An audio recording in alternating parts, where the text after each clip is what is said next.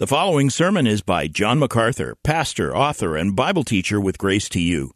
If you've never contacted Grace to You, we want to send you a free booklet by John titled Defeating Discontentment. It gives you seven practical principles that will help you face setbacks and difficult circumstances and experience contentment even when life turns upside down. Request your free booklet titled Defeating Discontentment by writing to defeating at gty.org. That's defeating at gty.org. This offer is good in North America and Europe through June 2024. And now, unleashing God's truth one verse at a time, here is Grace to You Bible teacher John MacArthur.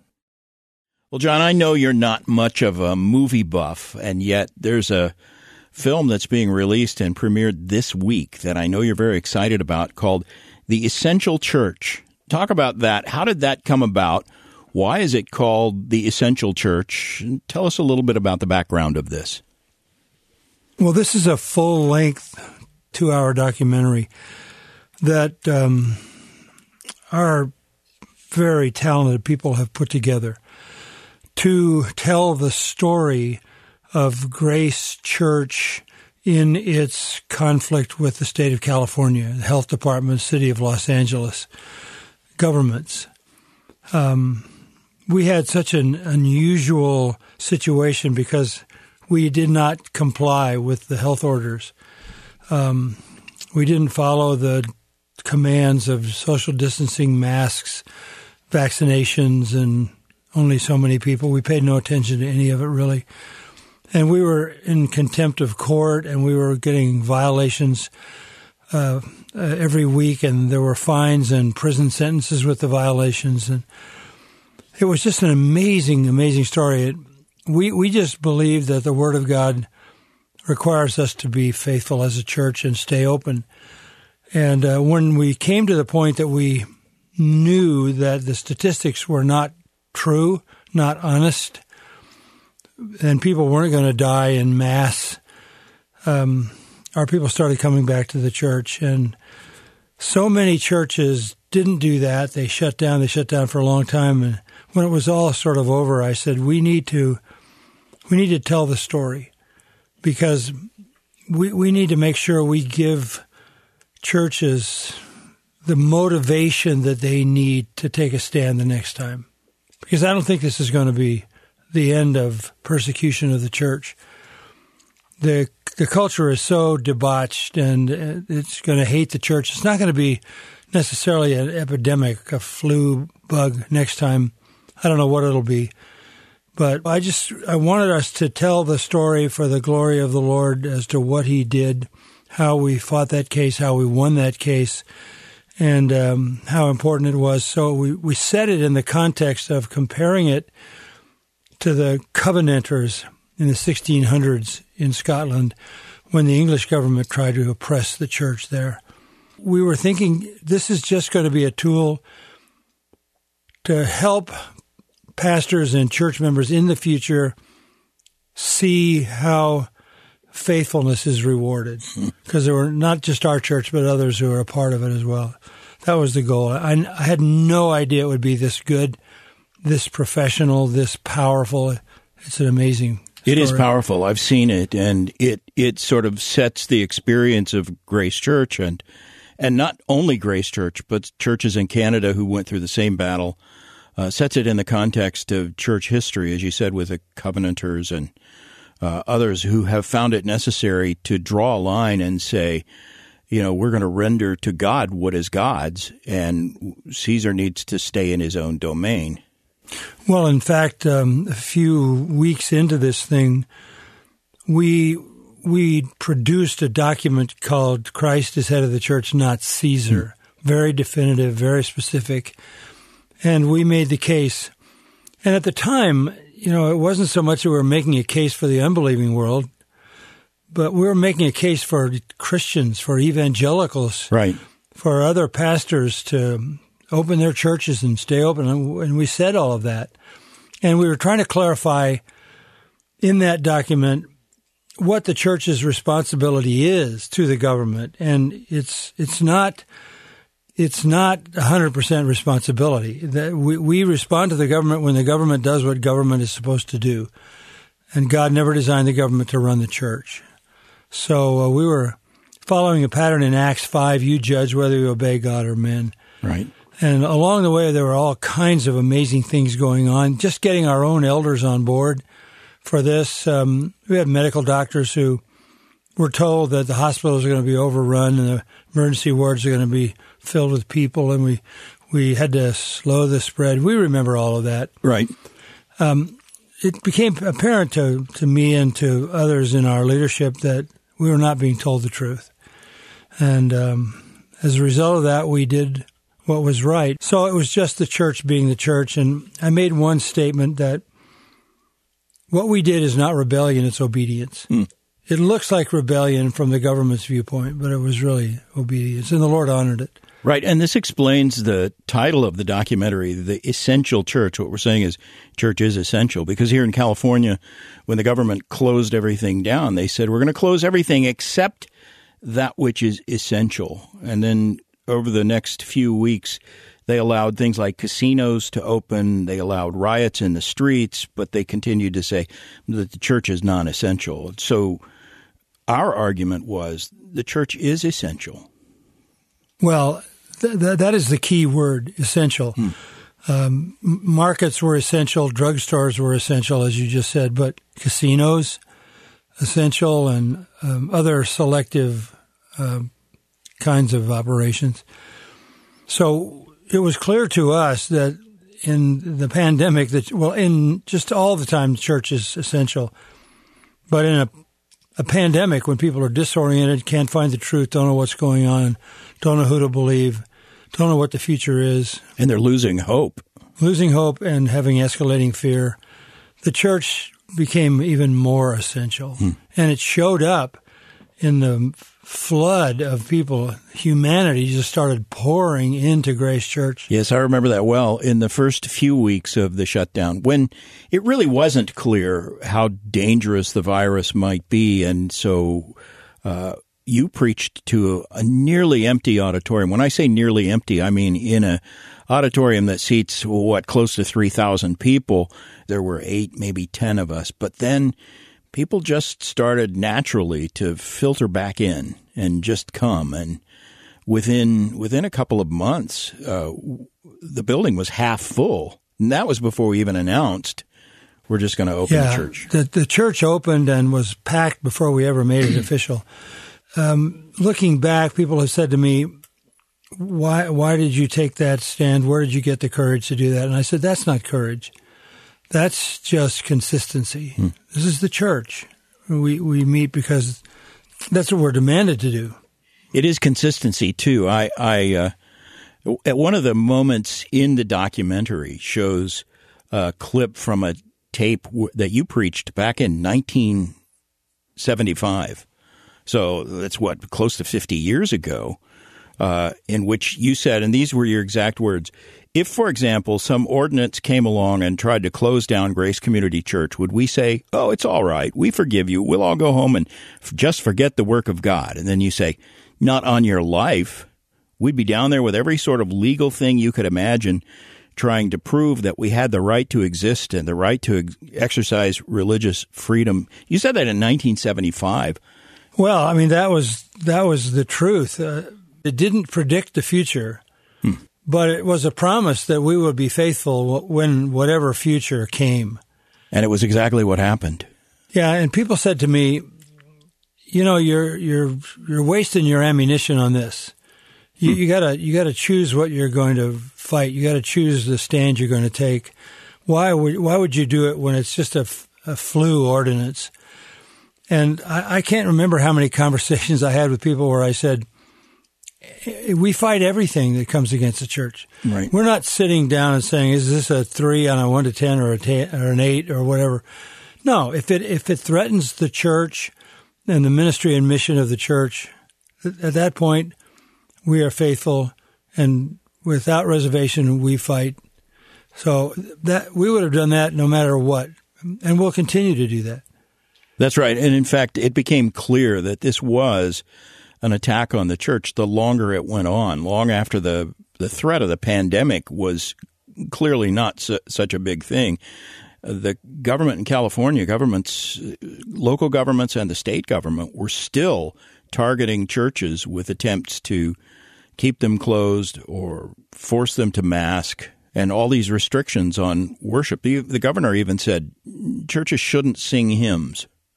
Oh, yeah, that was a big thing. You can't sing. Um, we, we paid no attention to that. You know, we did the kind of things that we thought were expressions of faithfulness that didn't necessarily mean we were going to win the case.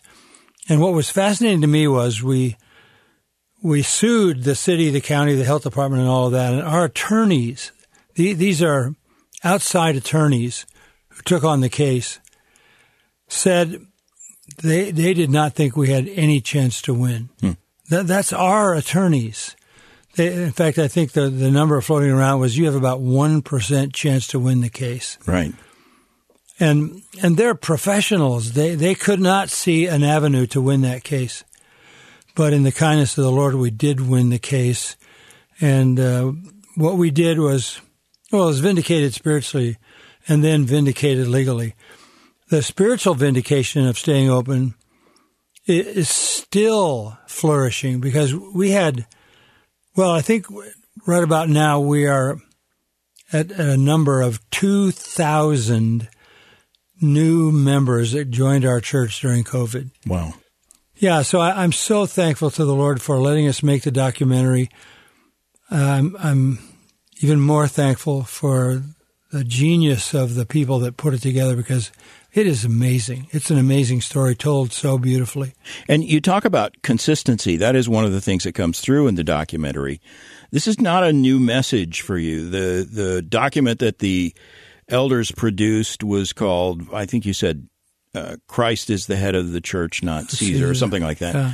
Um, that's not a new message for you. Going back, I, I recall uh, in 2006, you spoke at the national um, meeting of Ligonier, the national conference, in March of 2006, and your message was titled Jesus is the head of the church. And this was your theme. And interestingly, I went back and listened to that message recently. And a lot of what you said in that message actually follows a similar train of thought to what what we see in this documentary. You started with the story of Jenny Geddes. Talk about her. Well, Jenny Geddes was a little lady who lived in Edinburgh, Scotland in 1600s. 1637. 1637 is the date uh, that she uh, started what amounted to a revolution. But Jenny Geddes um, went to the St. Giles Cathedral um, on the Royal Mile in Edinburgh uh, on the Lord's Day to worship. And um, the bishop uh, had come from England under the authority of the King of England who was demanding that the Scots accept a new English prayer book. Yeah, he wanted them to be basically like the Church Anglicans, of England, yeah, Episcopalian, right? And the Scots were mostly Presbyterian style, exactly, and they didn't want to conform to that, right? So um, there was um, there was resistance in the hearts of the people who were there, but Jenny funneled all that into an amazing act. She was sitting sitting on a stool, and while the bishop was speaking up on one of the podiums, she picked up the stool and threw it at the bishop. Well, that triggered what what became the Scottish rebellion against uh, the um, the Anglican Episcopacy of England. So it was a it was a monumental moment. A courageous lady um, and out of that, the Scots began to rally and they developed what is called the National Covenant. Um, the, the, whole country signed the covenant, and it was that they were going to be faithful to the Lord as head of the church. They were going to be faithful to their convictions about the Scripture, and they were not going to succumb to political power and threats. And this was their argument that Christ is the head of the church, exactly. not the king. No, and I think even in those years, Christian people believed Christ was the head of the church spiritually, but I don't think there were very many people who believed he was the head of the church governmentally. Hmm. In other words, he really did have authority in the church to the degree that no other monarch could match. And uh, that's that's all this whole thing is about. Uh, Christ is the head of his church. You know, the Lord has granted to the government the public sphere to punish evildoers and protect those who do good. Uh, God has granted to families the responsibility to pass righteousness from one generation to the next and and raise uh, godly children. Fathers don't intrude in the government's territory. The government doesn't intrude in the family. But the government has always, always seemed to intrude into the church. And that's exactly what it, what happened in the pandemic, and it's it's been happening through church history. Uh, an, an easy way to understand it is, no matter where persecution breaks out, the arch persecutor of the truth is always going to be a government power, because the government alone can jail people, kill people, um, fine people. The neighborhood's not going to do that. People, people may be hostile to the gospel, but it's government that is the persecutor of the church. And in many cases, of course, throughout Middle Ages, these governments were also synonymous with the national religion. So even religious governments had no right to step into the realm of the church and exercise authority. And that that was behind the entire Covenanters movement in the 1600s. And it was precisely behind what we did during COVID. I want to back to Jenny Geddes. I'd like to talk about the importance of what she did and the far-reaching nature of it, and what it was she actually objected to. You said people had asked you, "Is this really the hill you want to die on?" Consider what she was protesting. It was that King Charles wanted uh, the Scottish Church to follow a prayer book, which was essentially the Anglican Book of Common Prayer. There's nothing in that that's heretical, right? Right. But what what she and other Scottish uh, believers objected to was the idea that the king was telling them how to organize their worship. It was the formalism of it. That, In fact, when she threw the stool, she said, "How dare you say mass in my ear?" Yeah, and there, there was that's that's a really important word to introduce because Anglicanism was more sacerdotal. Mm-hmm. It was more sacramental, whereas Presbyterianism was more word driven. I mean, they had the Lord's table and baptism and all of that, but th- th- that was a reformed church, truthfully, mm-hmm. even in the 1600s. So they had been influenced by John Knox, right. who had been influenced by John Calvin. So they, they knew what was at stake. Um, and they also knew that the King of England claimed to be the head of the church hmm. in no uncertain terms. And there was history on that. I mean, Bloody Mary, the Queen, went out and massacred hundreds of people because they protested against the Mass itself, something very religious, but that brought about a death penalty. They then, of course, during the Covenanter period, the English came and, and killed Covenanters. There's a place in Edinburgh called Grassmarket Square, and it still has all the history sort of etched into this big round stone, telling the story of how the English slaughtered the, the faithful Covenanters. They threw them out of their churches and they went out into the hillsides and the valleys and the mountains and held church anyway. And they were hunted down and they were executed and imprisoned and and all of that. So, um, government has been resisted in the past, and that that kind of resistance could come again. Where I think, I think you could argue it is coming again. Yeah. It, it is the harbingers of it are here. There's a there's a thread through history that you can trace with the same thing. What Jenny Geddes ob- uh, objected to was the mandated use of a Anglican prayer book. That's exactly what the Puritans objected to as well, and why so many Puritan ministers were ejected from their pulpits because they didn't want to follow orders from the king on how to conduct worship.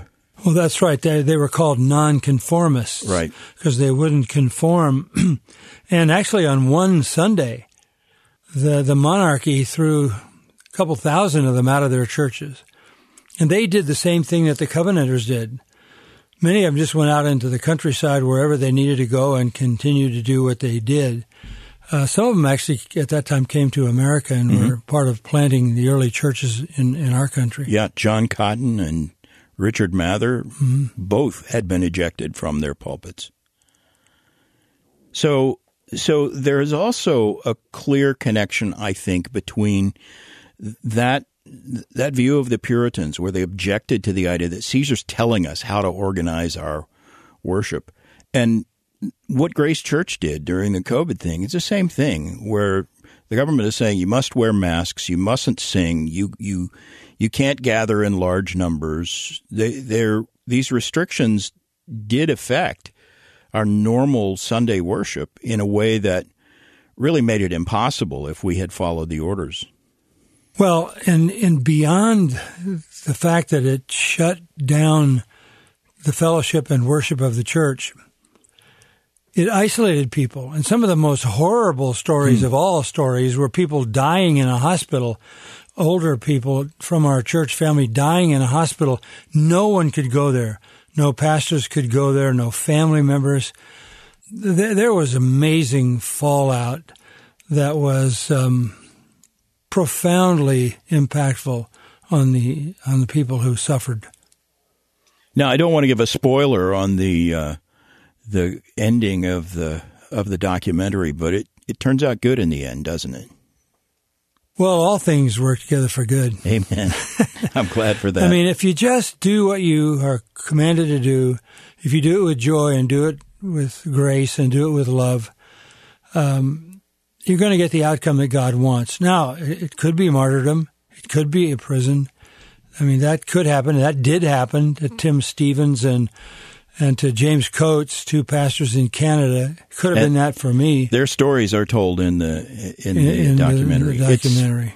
It's, it's it's very moving too. Uh, you can't. It's very hard to watch it and and not have tears come to your eyes. No, no, it's a powerful, powerful story, and it's so effectively taught. The the music, the score, the original score of music, is just magnificent. It fits everything you the experience of uh, reenacting in a very uh, dramatic way using um, technology to reenact the drowning of the two Marys, which was a, a part of that whole Covenanter situation right. when you had these two women who wouldn't recant, they wouldn't recant, they wouldn't deny Christ and their commitment to the gospel. So it is true that the Lord chooses for many to suffer. I mean, every time I pick up a newspaper, I'm reading about people in Bangladesh and India who claim to be Christians getting executed, murdered, killed in their sleep, hmm. all of that. So that that hasn't gone away. You know, you mentioned the two Marys. There's also in St. Giles Cathedral a monument to Jenny Geddes has a little replica of her stool. And the interesting thing, as I see that and think of it, is that a typical evangelical today would be scolding her for creating a disturbance in the church and you shouldn't throw your stool at the man who's speaking. And we'd probably agree that that's, that's not maybe the best reaction. And yet, what she did, maybe not how she did it, but what she did was heroic. And she deserves to be honored for that. Well, you know, she didn't do that in a vacuum either. Mm. Uh, she knew the reality of the conflict she she couldn't escape it. It was it was the, it was the, the, it was the dominant story of the time, the the battle between the English and the Scots uh, over how they were going to worship. So she knew what was at stake. Um, everybody else knew also.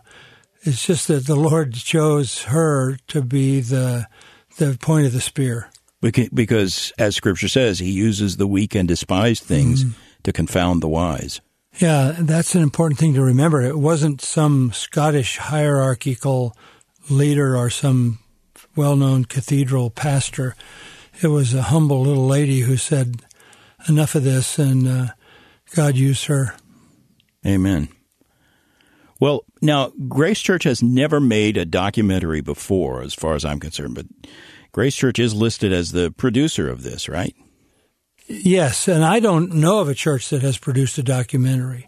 Certainly not one of this caliber and quality. But I didn't want years to go by before somebody would sit down and write the story because by then it's it's not current and people have forgotten it.